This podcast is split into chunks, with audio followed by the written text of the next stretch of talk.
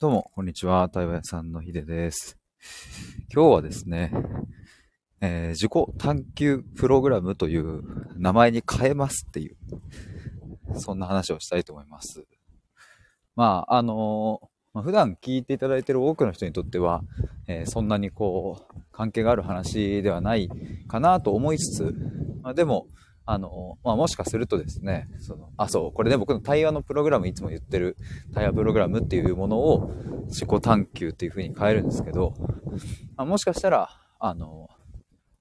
なんだろうな、あの、いつか対話してみたいなとか思ってくださっている方もいるかなと思うので、ちょっとこの話をさせていただければと思います。あの、このね、でも、変えますとかって言いつつ、これいつ、えー決めたかっていうとさっきなんですけど、というか家出て、あ、変えようと思って変えたんですけど、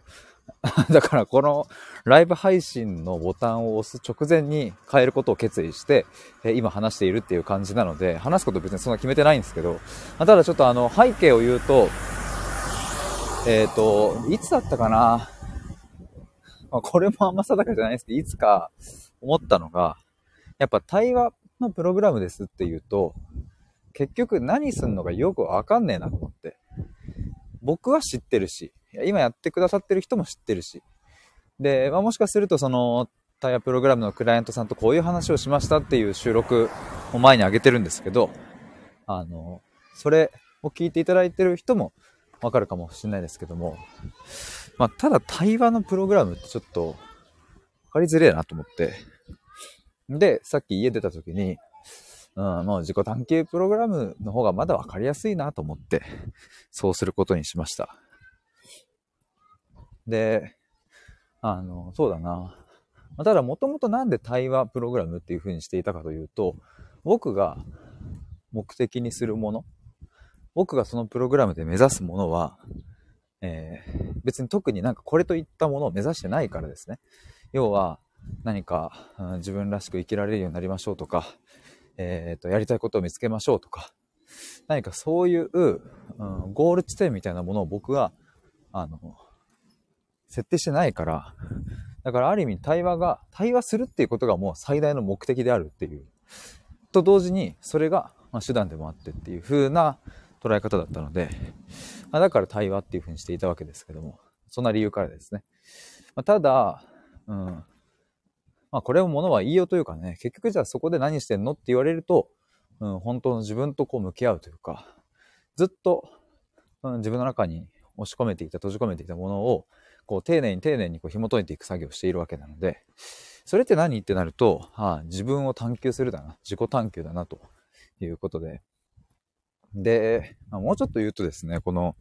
まあ、自己探求プログラムっていう風に名前を付けることも、そういえば過去に悩んだことがあって、うんこれも候補の一個にはあったんですよ。その、タイププログラムを作るときに、作るときにね。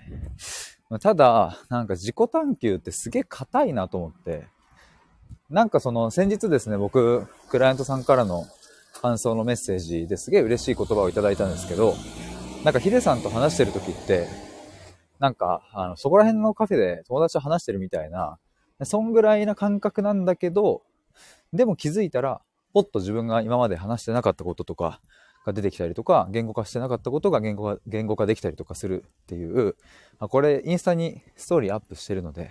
あもうあれかな？ハイライトかな？に入ってるので、よかったら見てほしいんですけど、あの、あ、それちょっとリンク貼っときますね。ハイライトのリンク。そう。で、それめっちゃ嬉しくて。でもそうなんですよ。やっぱ僕の対話の一番推しポイントというかね、僕が一番ここが魅力ですよっていうところって、そういうとこだなと思って。楽しいんですよ。面白いんですよ。気軽なんです。なのに、深いとこ話せるっていう、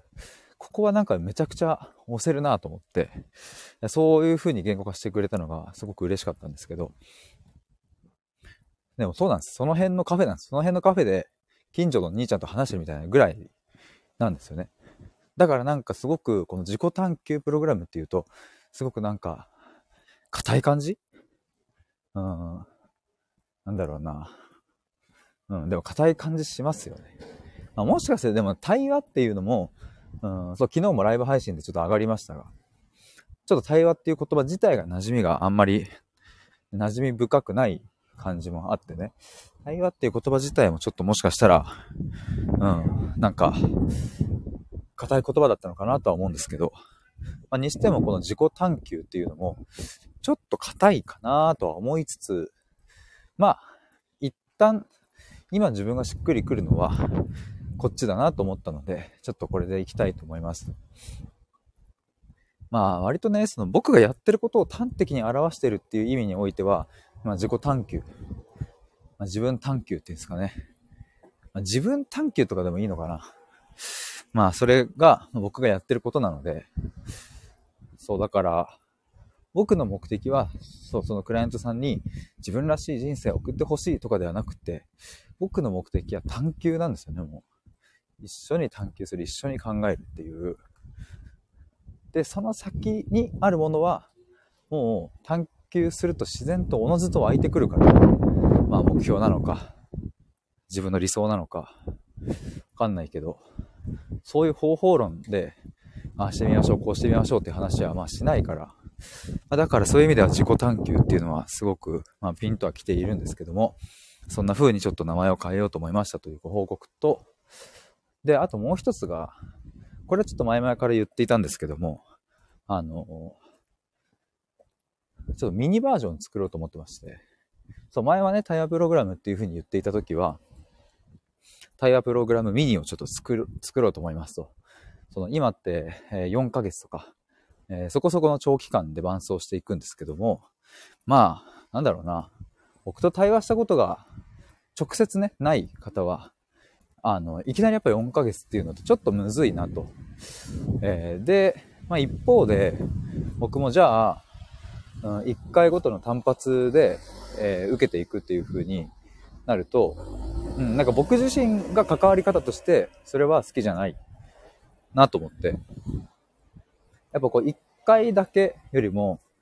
うん、この自己探求する、そのなんかなんだろうな、えっ、ー、と、良さというか、魅力というか、それってこう重ねるごとに出てくるので、なんかそこを味わってほしいなと僕は思うから、だからこう単発では受けないんですけど、あじゃあなんか1ヶ月、1ヶ月ぐらいのミニバージョン作ろうと思って、対話の回数で言うと、まあ、4回とか、うん。で、まあ、あとやることは、その、まあ、自己探求プログラムと、えー、もうほぼ同じっていう。まあ、だ要は言ったら体験バージョンみたいなことですね。それをちょっと作ろうと思いました。で、まあ、それで1ヶ月か、まあ、1ヶ月半ぐらいかな、その、自己探求プログラムミニをやってもらって、あ、これやっぱいいわと。これ重ねるごとに、対話していくごとに、うん、あ、確かにこれは、うん、なんか悩み解決とかではないけど、本当に土台のところの話ができるじゃんっていう。ここを理解してもらって、あ、ここ必要だなって思ってもらえたら、それは、えー、4ヶ月の方やってもらえばいいし、別になんかその、ミニ、ミニバージョンですごく満足して、あ、もうこれは大丈夫って、もう、もうこれ以上は、今は必要ないって思えば、それで、ひとまず終了でいいし、なんか、入り口としてのミニバージョンをちょっとできたらいいなと思っております。で、今日はちょっとその、この後ですね、ちょっとカフェに入りまして、そのページをちょっと作ろうという感じです。だからちょっとまとめると、え、タイヤプログラムっていう風な呼び方をやめますっていう。なぜなら、え、何をしてるかよくわかんねえから、え、自己探求プログラムっていう風に言った方が、まあ自己探求してるのねっていう。ちょっともしかしたら硬いイメージあるかもしれないけど、まあ、一旦、ひとまずは自分がやっていることは、えー、あまりずれなく表現できていると思うので、名前はそっちに変えますっていうで、もう一つが、えっ、ー、と、いきなり4ヶ月っていうのは、ちょっとね、あの、なんだろうな、そこは難しいなと思うので、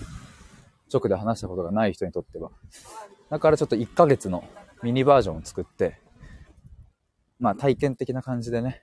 えー、まずはその4回ぐらいの対話を重ねていき、4回やるとこういうことがわかるのねっていう、そこをなんか実感していただけたらと思います。あ、みーさん潜ってました。こんにちは。どうも。ありがとうございます。そう、ちょっとミニバージョンをちょっと作るという話をちょうどしてました。今日何曜日でしたっけ？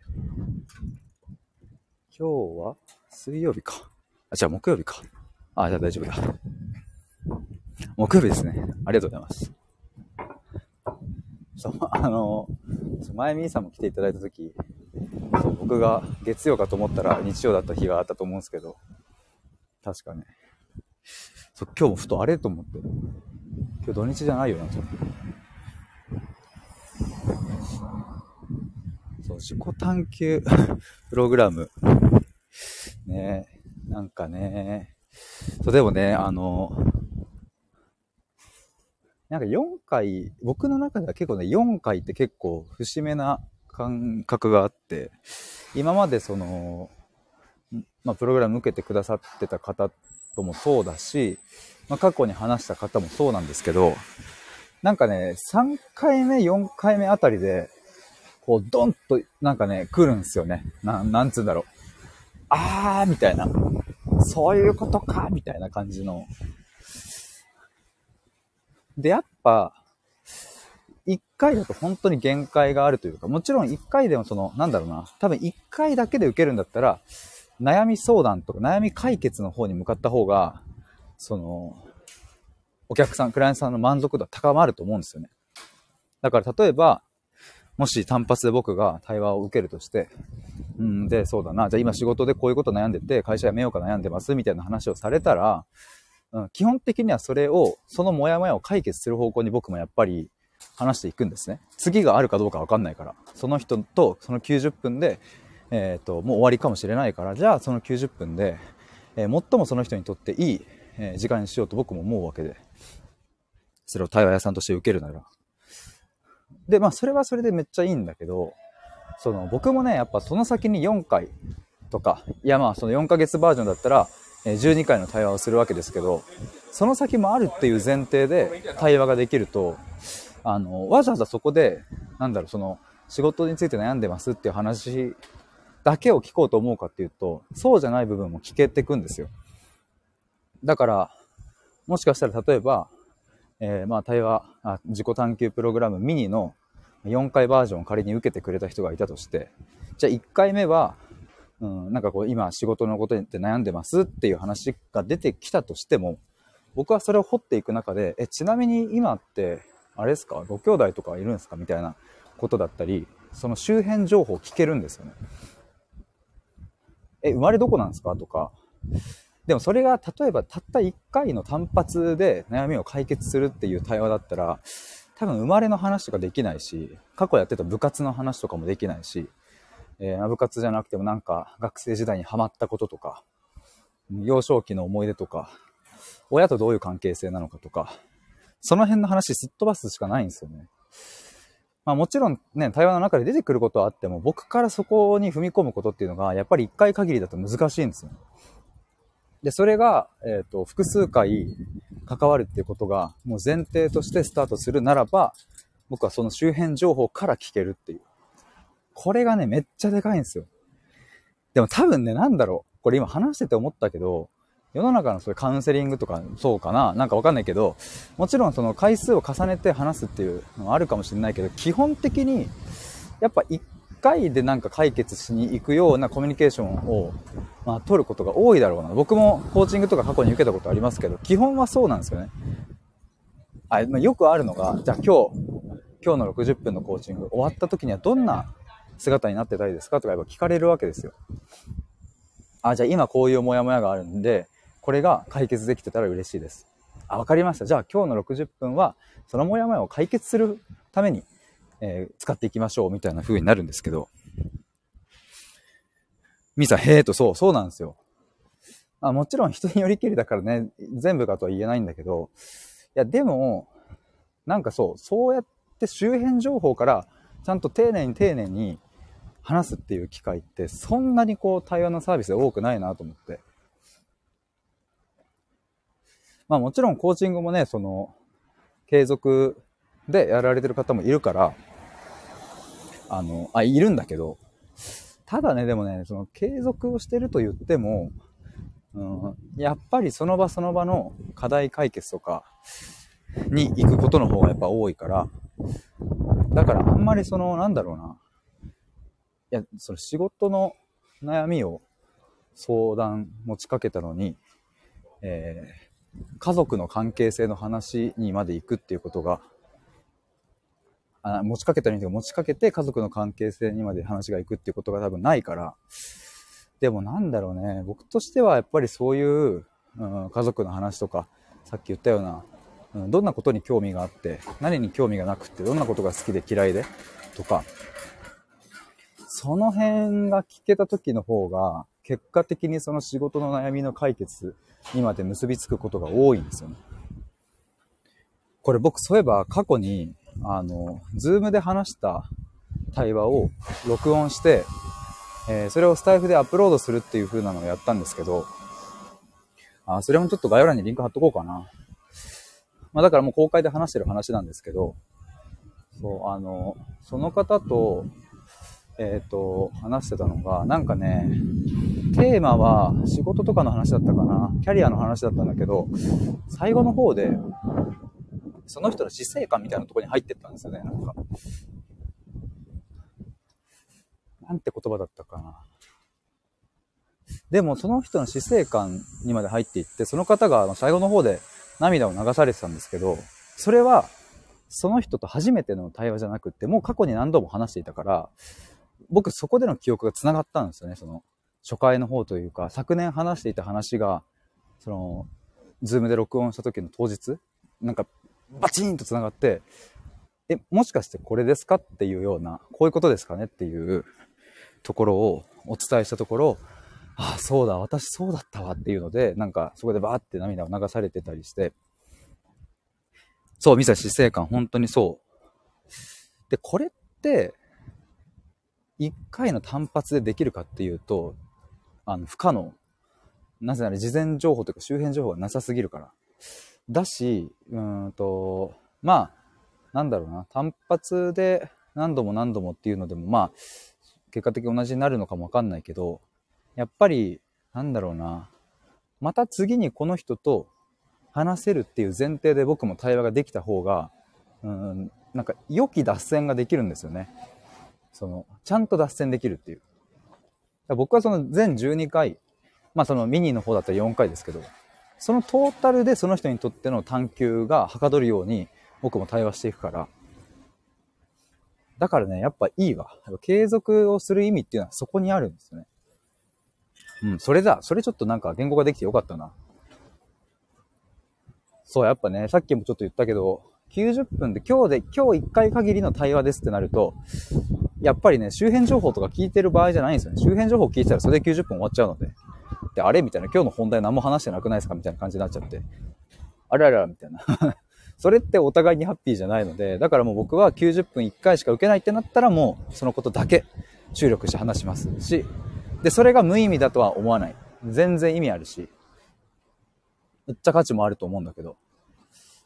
ただ僕が本当に目指したいのはそういう表面的な仕事の悩みとか恋愛の悩みとか健康の悩みとか、うん、なんかこう表面的に目に見えるところだけをさらっていくんじゃなくて、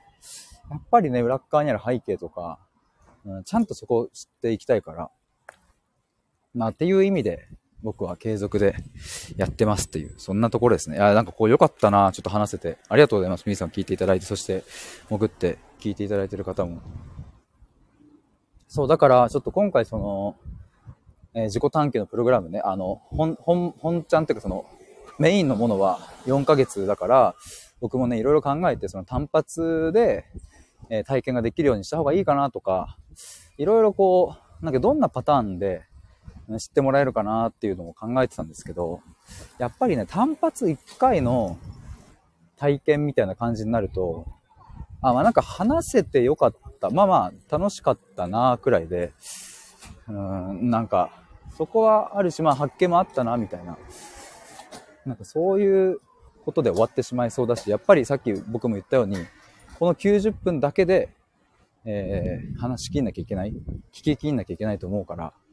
やっぱそれだと僕がやりたいこととずれるわ。ということで、やっぱ良かった。話して良かったです。みーさん、聞いてるだけですが、ありがとうございます。いや、こちらこそ。なんかね、あの、聞いてもらえてるって思うだけでやっぱ熱がこもるのでめちゃくちゃありがたいですよ。本当に。嬉しいっす。ライブ配信の良さはなんか、そういうとこありますよね。あの、収録も、なんか聞いてもらえるって思うから話せるけど、ライブって生だからね。いやー、ありがとうございます。ちょっと僕はやっぱこの方向性で作っていいということが判明しました。カフェまでの時間で。いや、本当にそう、ミーさん。生ライブはね、なんかね、そう、そこの時間の共有が生まれるっていう。なんかさ、あの、例えばインスタライブとかもそうかもしれないけど、なんかこう、生だったら気づいたら1時間見ちゃうみたいな、まあ、YouTube ライブとかね、わかんない、そういうライブ系って、配信者の人の。でもじゃあアーカイブされてるのを1時間、時間取って見るかっていうと、いや、あんまし見ないみたいなことあると思うんですよね。その、めっちゃファンっていうのは除いて。めちゃくそファンだったら、別にアーカイブだろうが何だろうが全部見るけど、まあなんか、あ、この人の聞きたいな、見たいなぐらいのだと、やっぱりなんつうんだろうな。うん、生じゃないとみたいなちょっとある気がするしね。それは多分配信者側も感じるところなんじゃないかなと。みーさん配信つけて気づいたら2時間喋ってるとかありません。そうそうそうなんですよ。そう。だから、あの、昨日かな一昨日かなマジで日付の感覚狂うんですけど、みーさん来てもらった時、多分1時間以上話してたんですよね。1時間ぐらいかな昨日かななんかもう熱入っちゃって。いやー、ということでちょっと僕も、どこ、あ、道間違えたな。ちょっとじゃああと、この信号を渡って、終わりにしたいと思います。みーさん、あの時めっちゃ楽しかったです。えありがとうございます。嬉しいわ。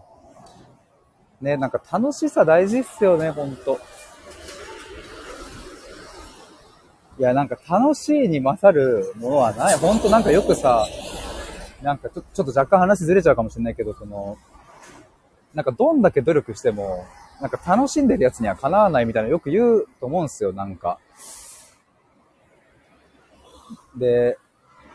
やっぱ僕もその、まあ、対話とかって、なんだろうな、もう楽しくて仕方がないから、まあ、この多分配信も対話だと僕の中ではね、なんか捉えてはいるんですけど、コメントをこうしてもらって、それについて話してみたいな。で、実際に1対1で話す対話もそうなんだけど、なんだろうね、その、修行してる感覚でもないし、勉強してる感覚でもなく、もうとにかく楽しくて新しい、なんかもう発見の連続だしみたいな。昨日一個面白かったのは、ちょっとこれだけ最後して終わりたいと思います。あの、昨日とある、えっ、ー、と、他の方が主催する対話会に参加してきたんですけど、そこでその参加者の方が、なんか話の流れで言ってたのが、まあ、心理的安全性の話になって、よくそういう対話会とかコミュニティとか、まあ、何かそこに参加するときって、まあ、心理的安全性が担保されてるかどうかみたいなのって、まあ、結構皆さんも気になるところだと思うし、ま、だから多分主催者側も、あの、ここは安心安全の場ですと、心理的安全性がありますっていうことを、まあなんか言葉を尽くして説明したりとか、まあ実際に、うん、対話会の最初でもなんかじゃあ、あの、なんだろう批判はやめましょうとか、あの、議論の場ではないですみたいなこととかも言ったりすると思うんですけど、あの、それってそもそも人を傷つけるっていうことが前提になってると思うんですよねっていう話をされている方がいて、あ、そう、みーさん、心理的安全性です。そう。あ、確かにと思って。だから人間は、初めましての場とか、うん、まあじゃなかったとしても何か組織、コミュニティとかになった時に、傷つける前提で心理的安全性っていう言葉を使ってるなっていう。だからそれが、あの、いや、もう、それは当たり前じゃんって話かもしれないんですけど、いや、でも、よく考えてみると、別に、なんだろうな、心理的安全性がありますって言われてる場じゃなかったとしても、心理的安全性が担保される場ってあると思うし、うんと、ここは心理的安全性めちゃめちゃ配慮してますって言ってるところでも結構なんか微妙な空間ってあったりすると思うなと思って。つまるところ心理的安全性って何だっていう話になってたんですよね、昨日。みさん、傷つける前提確かに。そう。なんか人間は傷つけるものだよねっていうのが、そうだよね、うんうんっていうことに、なんかみんなが同意してるから、あれっていう、その前提疑った方が良くないっていうのがちょっと出てきて。だって別にね、あの人間誰しもあ多少は配慮するものだという前提があってもいいわけですし、まあ、あと、うん、もっと言えば、うん、自分が、あの、人を傷つけるつもりで言ったわけじゃない言葉が相手を傷つけてしまうという、そういうものだってあるわけだから、意図のない傷つけっていうね。ってなると、心理的安全性を担保するっていうことが、まあ、いかに難しくて、脆いかっていうで、それを担保しようとするくらいなら、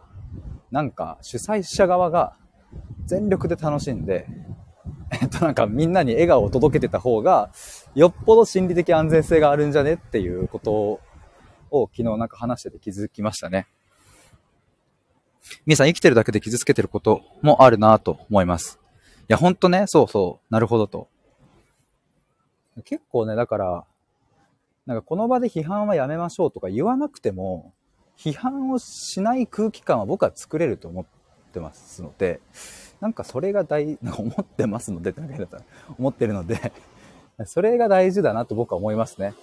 なんか、まずグランドルールがありますみたいな。ここでは人のことを悪く言ったりしないとか。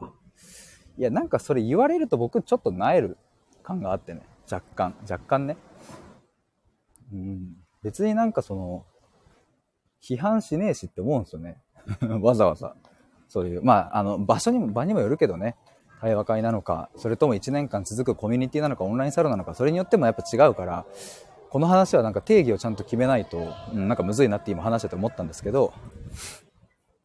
あ、そうそう、みーさん、わざわざ言葉に出さなくても態度で示せることもありますよね。そうそうそう。そうだから多分これが会社とか、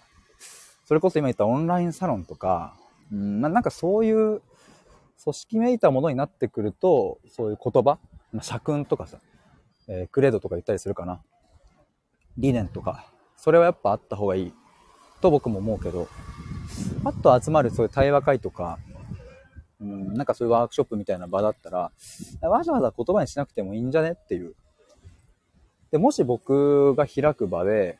えー、もし悪意のある傷つけるような言葉を取る人がいたら僕全力で守るから、その人のこと。し、多分その、本当に悪意があるって判断したら、あの、もう多分帰ってもらうと思う。一瞬空気悪くなると思うけど、その人がずっといる方が嫌だから、ごめんなさい、もうちょっと無理ですって。そんなこと言うんだったらダメです。もう、あの、終わりです。さよならって言って。あ、それが本当にひどい言葉だったらね。でもその本当にひどい言葉を、なんか対話会とかで吐き出す人ってマジでいないと思うから、まあなんだろうね、価値観の違いとか、それこそ意図せず傷つけてしまうっていうのは、それは僕もあるだろうし、みんなあると思うんだけど、意図してさ、人を傷つける瞬間とかって、まあ、めったに僕はない。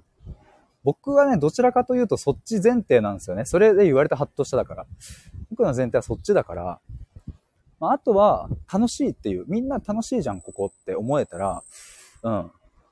まあ、テンション上がっちゃって、なんか変なこと言っちゃうとかはあるかもしれないんだけど、人を傷つけちゃうね。なんか実は傷つけちゃったみたいな。いや、でも意図せず、あ、じゃあ意図してこいつをなんかもう悪口言って傷つけてやろうみたいな。あんまりないと思うんだよなっていうのを思いましたね。みーさん、うんと。ね。だから僕は、そう自分でも対話会を主催する場として、あ、人間として、あんあんまりてかそういうこと言ったことないかもなと思って昨日話してて。過去には伝えてたこともあるかもしれないけど、まあ、あとそもそもどうやって集客するかにもよりますかね、これは。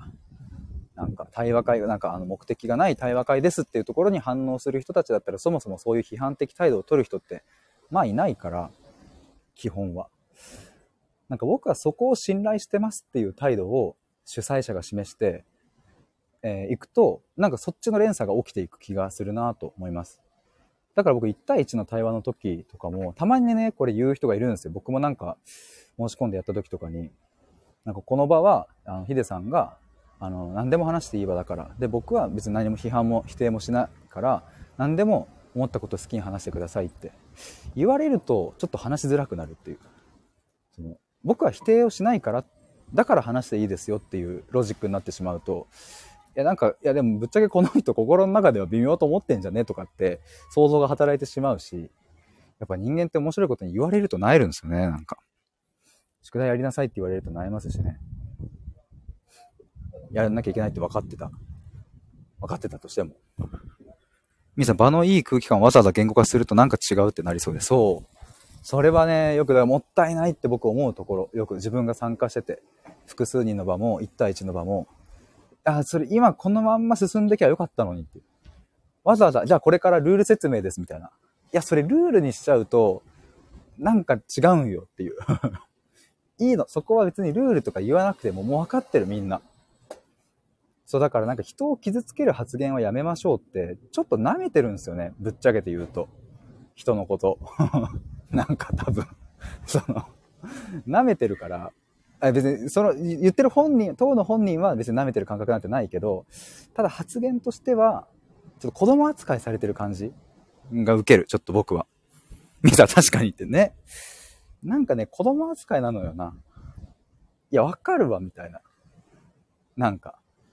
例えばでも、この場は議論の場ではなく対話の場ですとかっていうのは前提としてあった方がいいと思うんですよね。議論をしたい人もいるから。じゃなく、ここは議論じゃなくて対話の場だから対話したい人来てねっていう風なのは大事だけど、うん、なんか批判したい人のことを傷つけたりとか、そういうのはここはもうなしですと。否定もしちゃいけませんみたいな。いや、分かってるわっていう。そんな。だから言われると萎えるっていう。いや、そこはもうさ、信頼しよう。で、もし、本当に、えっ、ー、と、悪意があるような、なんか本当にもうダメな発言、誹謗中傷と言える、そういう発言をする人がいたら、もうそこは主催側がやっぱ全力で守れっていう。みんなを信頼した上でそれを破るんだったら、あもうすぐ入って、やあの、もう、排除。ぐらいの、うん、なんかそれを覚悟持ってればなんか大丈夫なんじゃね？というふうに思ったりしますね。でも僕もそんなこと言いつつ、あの、多分そういうシーンに出くわすことって多分今後一生1回か2回ぐらいなんじゃないかな。あんのかな、そもそも。って思います。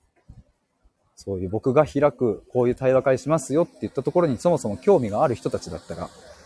その傷つけないでとかって言わなくても絶対分かってるし。それこそ今度ミシェルさんと7月9日に対話会やりますけど、多分そういう場でも、あの皆さんちょっと今日は、あの、なるべく傷つけるようなとかって、言わ、絶対言わない、そんなのって。もう、みんなわかってるよねっていう、そんなのは。だから注意とかルールを作るではなくて、今日のこの場みんなで楽しんでこうぜっていう空気感を、まあ、持った方がいいなっていう、そんな話でした。みーさん、言わないことがある種の信頼の調査になりそうです。そうそう、でも本当そう。これ調査で読み方合ってる？このね、漢字ね、あれなんですよ。合ってます、よかった。そう、でもさ、これね、親子関係に僕似てると思って。なんかさ、親がさ、ああだこうでってきたらうざいし、あんた将来のこと考えてんの？って言われて、考えてるはうるせえな、みたいな。多分なると思うんですよね。さっきも言ったけど、宿題やったの？とか。いや、やってねえけど、やってないけど、やるよ、言われなくても、みたいな。提出物は出したの？って、いや、出してないけどさ、やるよ。そんな言わな、言われなくても、みたいな。で、逆に言われるとなえて、あ、もうやりたくねめんどくさ、みたいな。もういいや、やんないで、みたいになっちゃうっていう。みーさんめちゃめちゃありますよ、そう。だから、いや、親は心配かもしんないけど、宿題やったのじゃなくて、自分が勉強してる姿を見せりゃいいんですよ。もし、宿題やったかどうか、子供が宿題やってるかどうか不安なのであれば、自分が一番勉強を楽しんでる姿を子供に見せれば、あ、勉強って楽しいんだなって。で、なんかその姿を見てる子供がなんかこっちを見てたら、あ、なんか今私勉強してるけど、なんかすごい楽しいんだと。一緒にやるみたいな。一緒に誘っちゃえばいいんですよ。やったかどうかを確かめるんじゃなくて、やっぱ自分がいかにその物事を楽しんでるかっていうのを親は見せるっていうのが一つの役割だと僕は思うし、まあ、それがさっきの対話会で言えば、まあ、主催側が、えみんなこれやんないでね、やめてねって言うんじゃなくて、主催側がやんなければいいんですよ。やんないで、全力で一番楽しんでればいいっていう。どういうことでした？なんかもう、白熱しちゃった。これで最後にしますとか言ってから多分10分くらい話してますね。白熱しちゃいました。えー、っと、僕は同じ道をちょっと今2周ぐらい歩いたので、カフェに入りたいと思います。ちょっと対話、じゃねえや自己探求プログラムミニをちょっと作りたいと思います。いや、僕はあの、アーカイブ聞いていただいてる方向けに、なんか、リンク貼っときますねとか言ったけど、何言ったっけ？あれか。インスタのハイライトか。と、 Zoom 対話のやつか。ちょっと探して貼ろうと思います。あ、みーさんありがとうございました。ではでは、以上です。バイバーイ。